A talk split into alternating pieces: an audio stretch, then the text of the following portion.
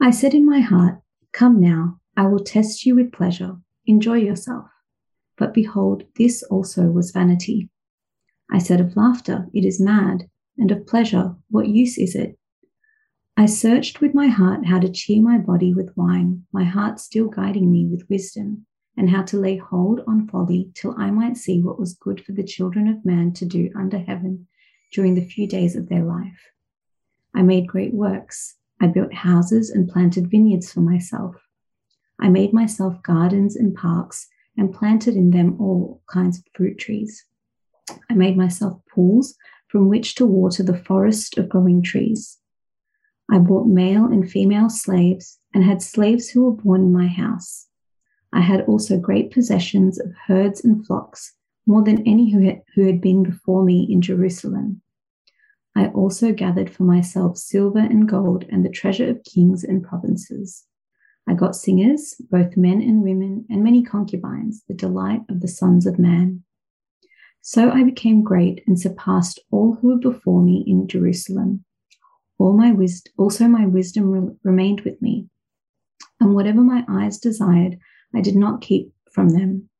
I kept my heart from no pleasure, for my heart found pleasure in all my toil, and this was my reward for all my toil. Then I considered all that my hands had done and the toil I had expended in doing it. And behold, all was vanity and a striving after wind, and there was nothing to be gained under the sun. Continuing from verse 24. There is nothing better for a man than that he should eat and drink and find enjoyment in his toil. This also I saw is from the hand of God. Apart from him, who can eat or who can have enjoyment? For to the one who pleases him, God has given wisdom and knowledge and joy. But to the sinner, he has given the business of gathering and collecting, only to give to one who pleases God. This also is vanity and a striving after wind. This is the word of the Lord. Morning, everyone. My name is John, and I'll be doing the New Testament reading. It's from the Gospel of John, chapter 4. And I'll be reading verses 1 to 15. John chapter 4, verse 1. Now when Jesus learned that the Pharisees had heard that Jesus was making and baptizing more disciples than John, although Jesus himself did not baptize, but only the disciples, he left Judea and departed again for Galilee. And he had to pass through Samaria. So he came to a town of Samaria called Sychar, near the field that Jacob had given to his son Joseph. Jacob's well was there, so Jesus, wearied as he was from his journey, was sitting beside the well. It was about the 6th hour. A woman from Samaria came to draw water.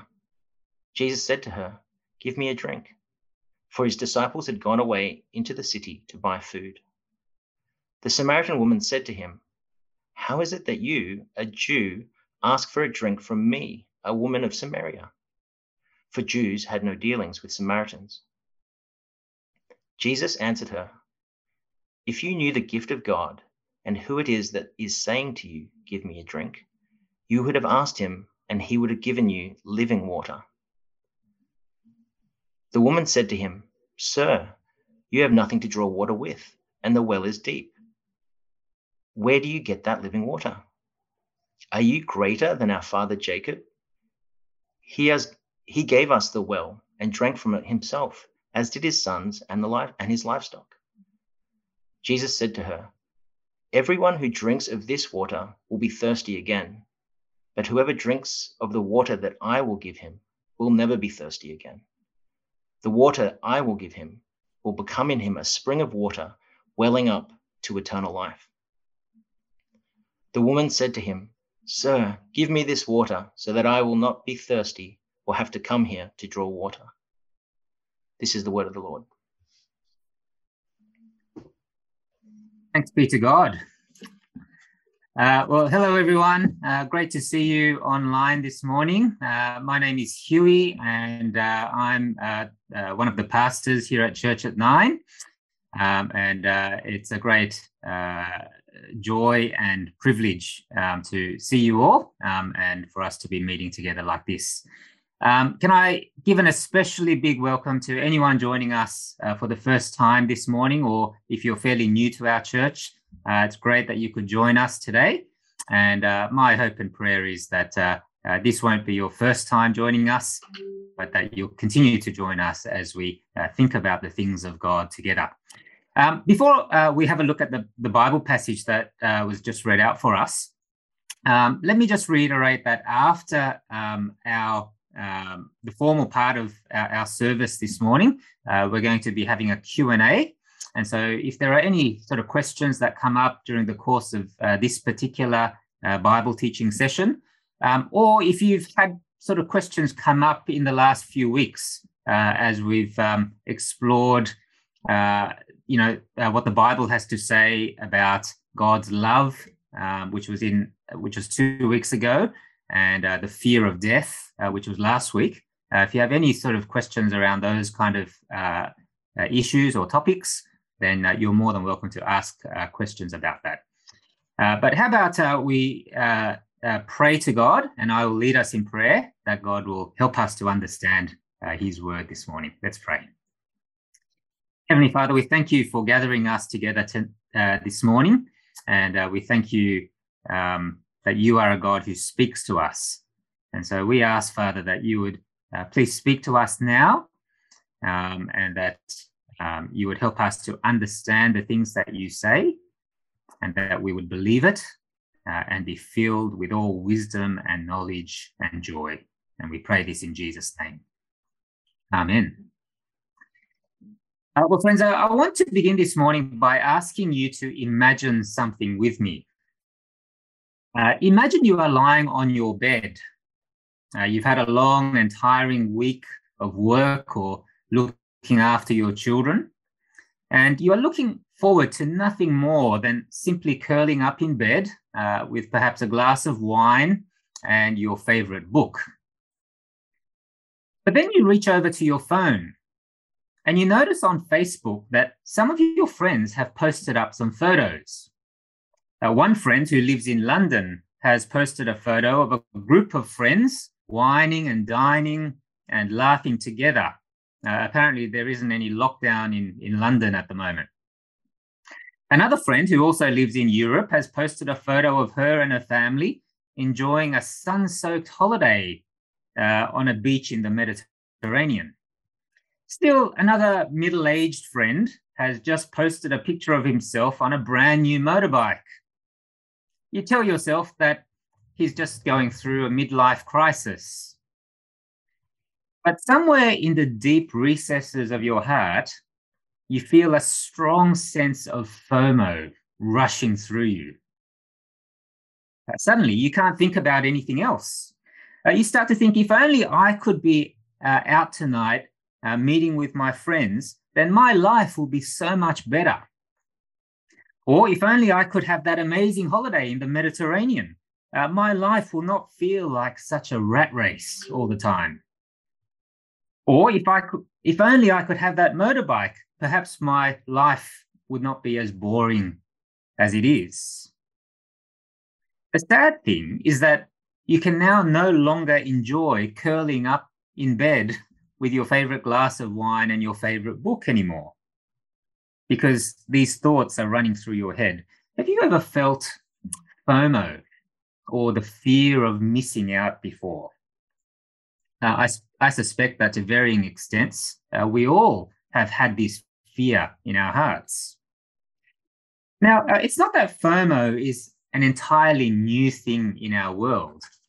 In actual fact, FOMO has been in existence since the beginning of time. But it's just that in our age of Facebook and Instagram and social media, we are constantly bombarded with the best images and the best details of other people's lives in a way that raises our anxiety and a fear of missing out on a level that we have never experienced in previous generations. Friends, what if we could have all those things that we see in other people's lives? What if we could have all those things that we so desperately don't want to miss out on? What will life be like if we could have all these things, I wonder? Well, in the Old Testament section of the Bible, in a book called Ecclesiastes, which was the first Bible reading that we had, we meet a man who goes on what I call a pleasure experiment to experience every pleasure and every good thing that life has to offer under the sun. You might say that this man is experiencing a bad case of FOMO. But unlike ordinary people, this man is actually in a position to experience every pleasure that life has to offer because he is actually a great and powerful king. In chapter 1, verse 12 of Ecclesiastes, this man introduces himself by saying, "I, the preacher, have been king over Israel in Jerusalem." But you can see that he goes on this pleasure experiment there in chapter 2, verse 1, can't you? Chapter 2, verse 1, this preacher king says, "I said in my heart, come now, I will test you with pleasure. Enjoy yourself." It's interesting here that the king speaks to his own heart about what will bring him ultimate pleasure and enjoyment and satisfaction in life. We do this all the time, don't we? We all have these inner dialogues with ourselves, try to work out what it is that will bring ultimate pleasure and enjoyment and satisfaction to our hearts so that we can pursue these things in our lives. Is that true? I can't imagine my pet dog having these kinds of inner dialogues, but human beings do this all the time, and I suspect that it's the same with you and me. But what sort of things does the preacher king pursue in his ultimate quest for pleasure and enjoyment and satisfaction in life? Well, notice that the first thing he pursues in the Ecclesiastes passage is that of whining and dining and laughing.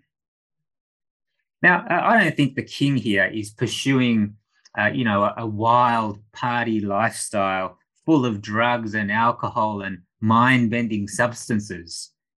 For you can see there in verse 3 that his heart is guiding him with wisdom. In other words, he wants to think straight because he really wants to test whether this is the best way to live in this life. And so what he is pursuing here is the lifestyle of whining and dining and socializing. It's the foodie culture, if you like. It's high society living. You can just imagine the king getting together with his high-profile friends, indulging in Michelin-star restaurants and opening bottles of Penfolds Grange while laughing and chatting with his friends well into the night, can't you? However, notice that he begins to tire of this lifestyle. He says in verse 2, what use are these things? In other words, what does this kind of lifestyle actually achieve in the end? Not very much, it seems. And so he begins to pursue the next big thing, which is to embark upon huge building projects. Now, again, we need to remember that the preacher king here is a great and powerful king. And so this isn't just some small bathroom renovation that he undertakes. Rather, you can see there in verse 4 that he makes great works. He builds multiple royal residences. He plants vineyards. He makes gardens and parks. He builds pools and entire irrigation systems that water his whole estate.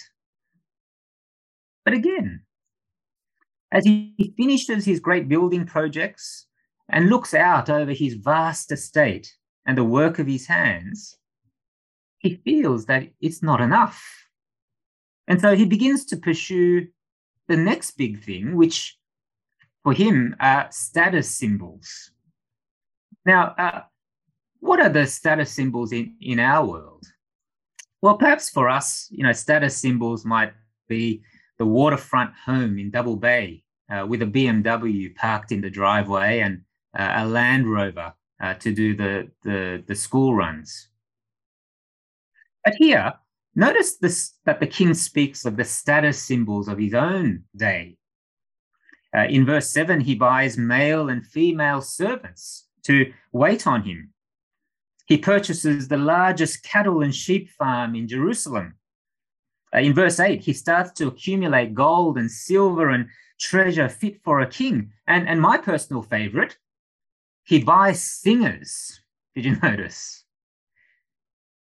That is, rather than go out to watch a BTS concert, here he simply buys BTS to perform for him whenever he wants. I mean, the wealth and power and influence of this man was simply staggering. And finally, notice the last thing the king pursues in his pleasure experiment is right there at the end. It's sexual delights. In verse 8, he says that he had many concubines, the delight of the sons of man. If this king was the great King Solomon, who was one of the greatest kings in Israel, as many people think he is, then we know that he had 300 wives and 700 concubines. You know, the mind boggles, doesn't it? I mean, even if he slept with just one wife or concubine every night of his life, well, it would still take him 3 years to get through his whole harem of women. Here is a king who was experiencing every sexual and erotic desire known to man. And so, there's the pleasure experiment. Our preacher king has wined and dined and laughed with the best of them. He has built a career in construction. He has built up his wealth and has enough in his retirement savings to last several lifetimes. He has experienced every entertainment known to man. He has had more sex than anyone can imagine. But at the end of all this, what is his verdict on what life has been like and what it has done for his heart? Well, you can see his verdict there in verse 11, can't you? He says this. He says, "Then I considered all that my hands had done and the toil I expended in doing it. And behold, all was vanity and a striving after the wind. And there was nothing to be gained under the sun."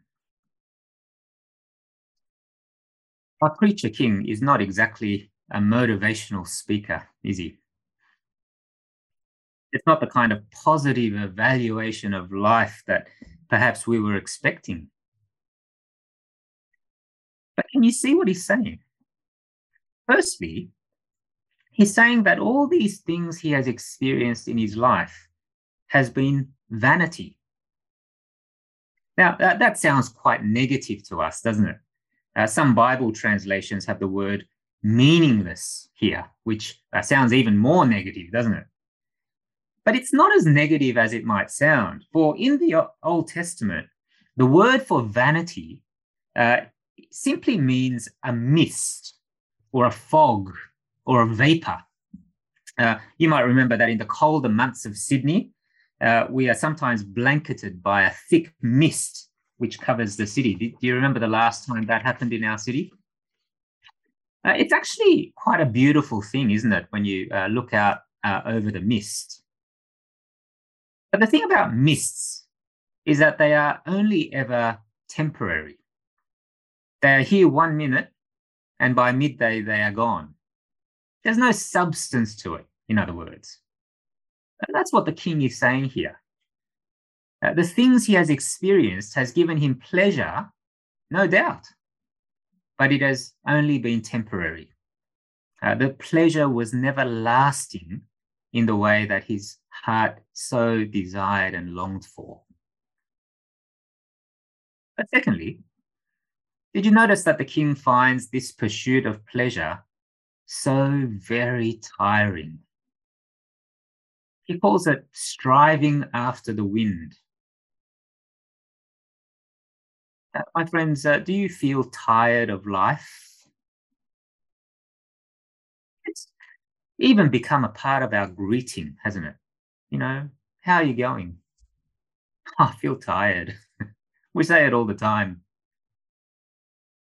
You know, recently a research agency did a large survey where many people were asked what they would do if they had more time. Now, do you know what most people said? 85% of the people surveyed said if they had more time, they would sleep. Why is it that we feel like this? Why are we so tired and exhausted and empty all the time? It's not that there is anything wrong with feeling tired, of course. I mean, Jesus got tired. But he got tired by faithfully serving God. We get tired in a very different way, don't we? We get tired in a way that leaves us feeling drained and exhausted and empty in our lives. Why is it that we feel like this all the time? Well, friends, here's where I think there is a great insight from God's word in this passage. Well, did you notice that in the King's Pleasure Experiment, there are lots of references to gardens and parks and fruit trees and forests? Did you notice that? What does that remind you of? Well, in the broad sweep of the Bible, it ought to remind us of the Garden of Eden, which was that paradise that humanity first dwelt in before humanity sinned and rebelled against God. In other words, what the King is trying to do here is not simply enjoy the pleasures of life. Rather, he's trying to fix his life, you see. He's trying to make his life the paradise that the Garden of Eden was meant to be. And so for him, a party was not just a party. Work was not just work. Money was not just money. Sex was not just sex. No, on all these things, he had laid on the burden of fixing life for him. And in the process, he had worn himself out. He had damaged himself. And he had most probably damaged others as well. You see, friends, that's why our FOMO is so exhausting. I mean, what happens when you see those photos of your friends and holidays and children on your social media feed? Friends are no longer friends that you can enjoy. Holidays are not just holidays that give you refreshment. Children are not just children, but they become a way of trying to fix your life. You think, if only I can have these things, my life will be fixed. But because you and I simply cannot fix our lives, we just move from one thing to another, thinking that if I can just have that next pleasure or that next enjoyment or experience, then my life will be whole, my life will be fixed. Is that true? You know, we might think like this even during lockdown. I wonder whether you've had these sort of thoughts during lockdown. What are the things that you are so longing for in your life that if only I can get that after lockdown, then my life will be all okay? Is it eating out? Is it overseas holidays? Is it getting a promotion? Is it getting my children to the best schools? I mean, don't get me wrong. These are all good things.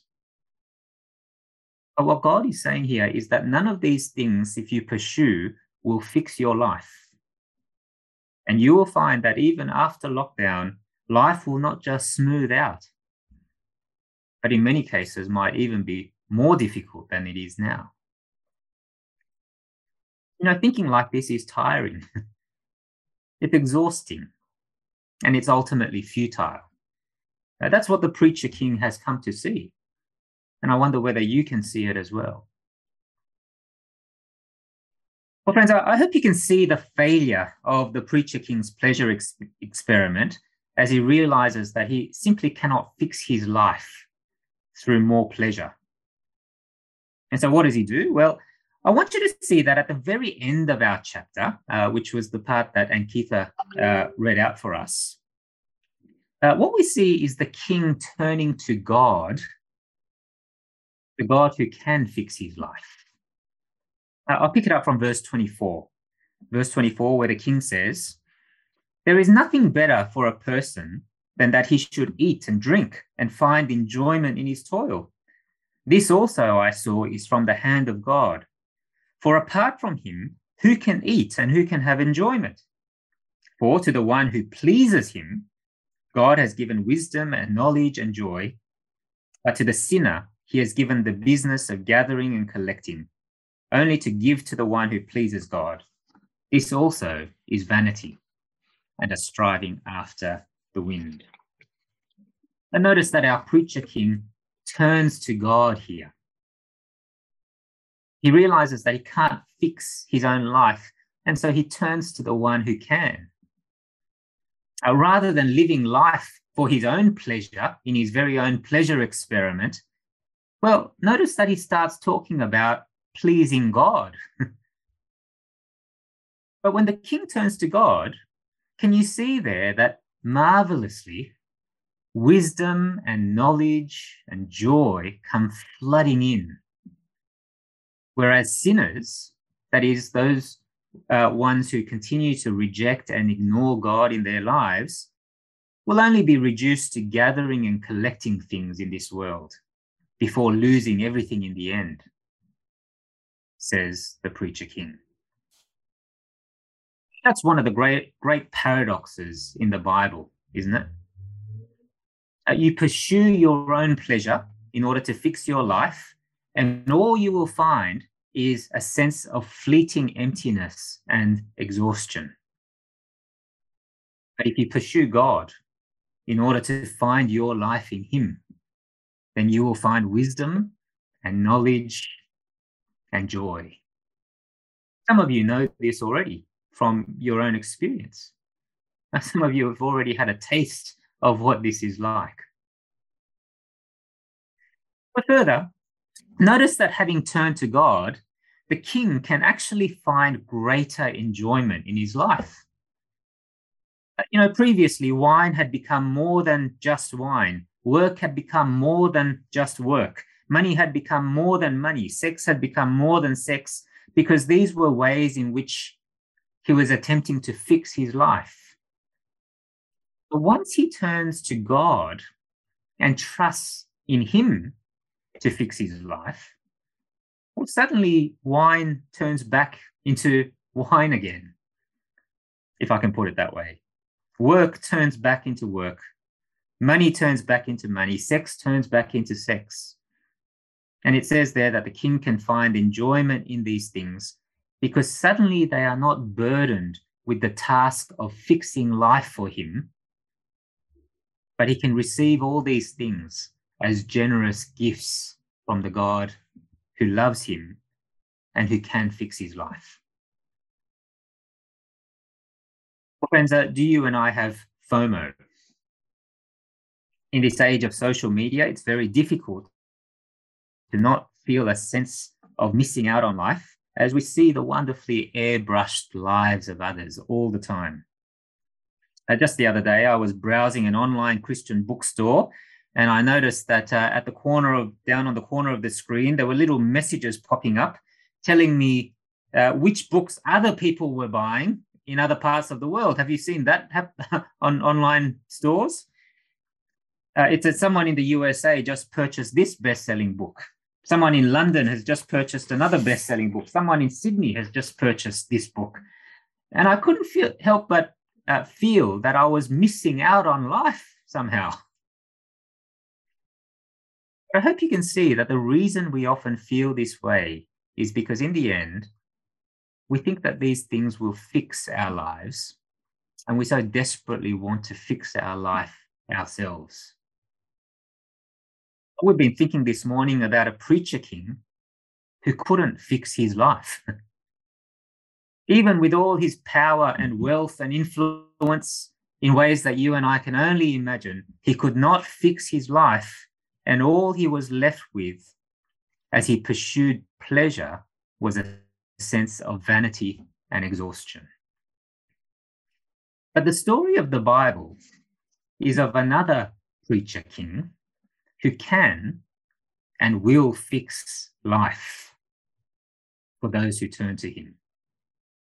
Unlike the king in Ecclesiastes, this king did not use the opportunities of life to please himself, but rather to please God and to serve us by dying on a cross, to lift the curse of sin and to bring in the new creation. That is, to bring in God's promised day in the future when he will fix all that is wrong in this world, including all that is wrong in your life and my life. It will be the time when our heart's longing for our lives to be fixed will be profoundly quenched. In our New Testament reading today, Jesus describes this in terms of living water. He speaks to a woman who, if you read through that passage, has been trying to fix her life by going from relationship to relationship, husband to husband, sexual delight to sexual delight. I was probably feeling a sense of vanity and exhaustion. And here, Jesus offers this woman living water. That is, Jesus offers to quench the thirst and longing and desire to have life fixed in a way that starts now, will go on for all eternity. But friends, if you long for a life that is better than the one that you have today, then Jesus says, it is coming, but it is only coming for those who trust him and repent or turn away from their previous life of rejecting and ignoring God in their lives. It is only available for those who turn to God and go to him. And so will you do that this morning? Will you put your trust in Jesus, who by dying on the cross for your sins has promises to fix not only your greatest problem, which is a broken relationship with God because of sin, but to return one day to fix this world and to fix your life and my life forever, if we would only turn to him. And will you repent or turn from your life of ignoring God, especially the arrogant assumption that we don't need Jesus in order to fix our lives? That arrogant assumption that says, I can do it on my own without God in my life or Jesus in my life. For it is only in Jesus that we can ultimately be freed from the fear of missing out, because in him, we will not ultimately miss out, but have living water as he has promised, a living water that will quench the deep thirsts and longings of our hearts. That starts now, but will be fully realized when he returns. Let me pray. Heavenly Father, we thank you for speaking to us through your word this morning, and we thank you especially for the Lord Jesus Christ. Thank you that as the King of heaven and earth, he did not live for his own pleasure, but for your pleasure, and to serve us by dying on the cross for our sins. Now, Father, we thank you for the great promise in the Bible that those who turn to Jesus by trusting him and turning away from a life of rejection and ignorance of you, that we will be given living water that quenches the thirsts of our hearts. Thank you that one day we know that he will return to fix all that is wrong in this world and all that is wrong in us. And so we pray this morning that you would help us to see clearly the futility of a life that pursues pleasure as the ultimate end, and that you would help us to live rather for Jesus as our King, knowing that in him is wisdom and knowledge and real and everlasting joy. For we pray these things in Jesus' name. Amen.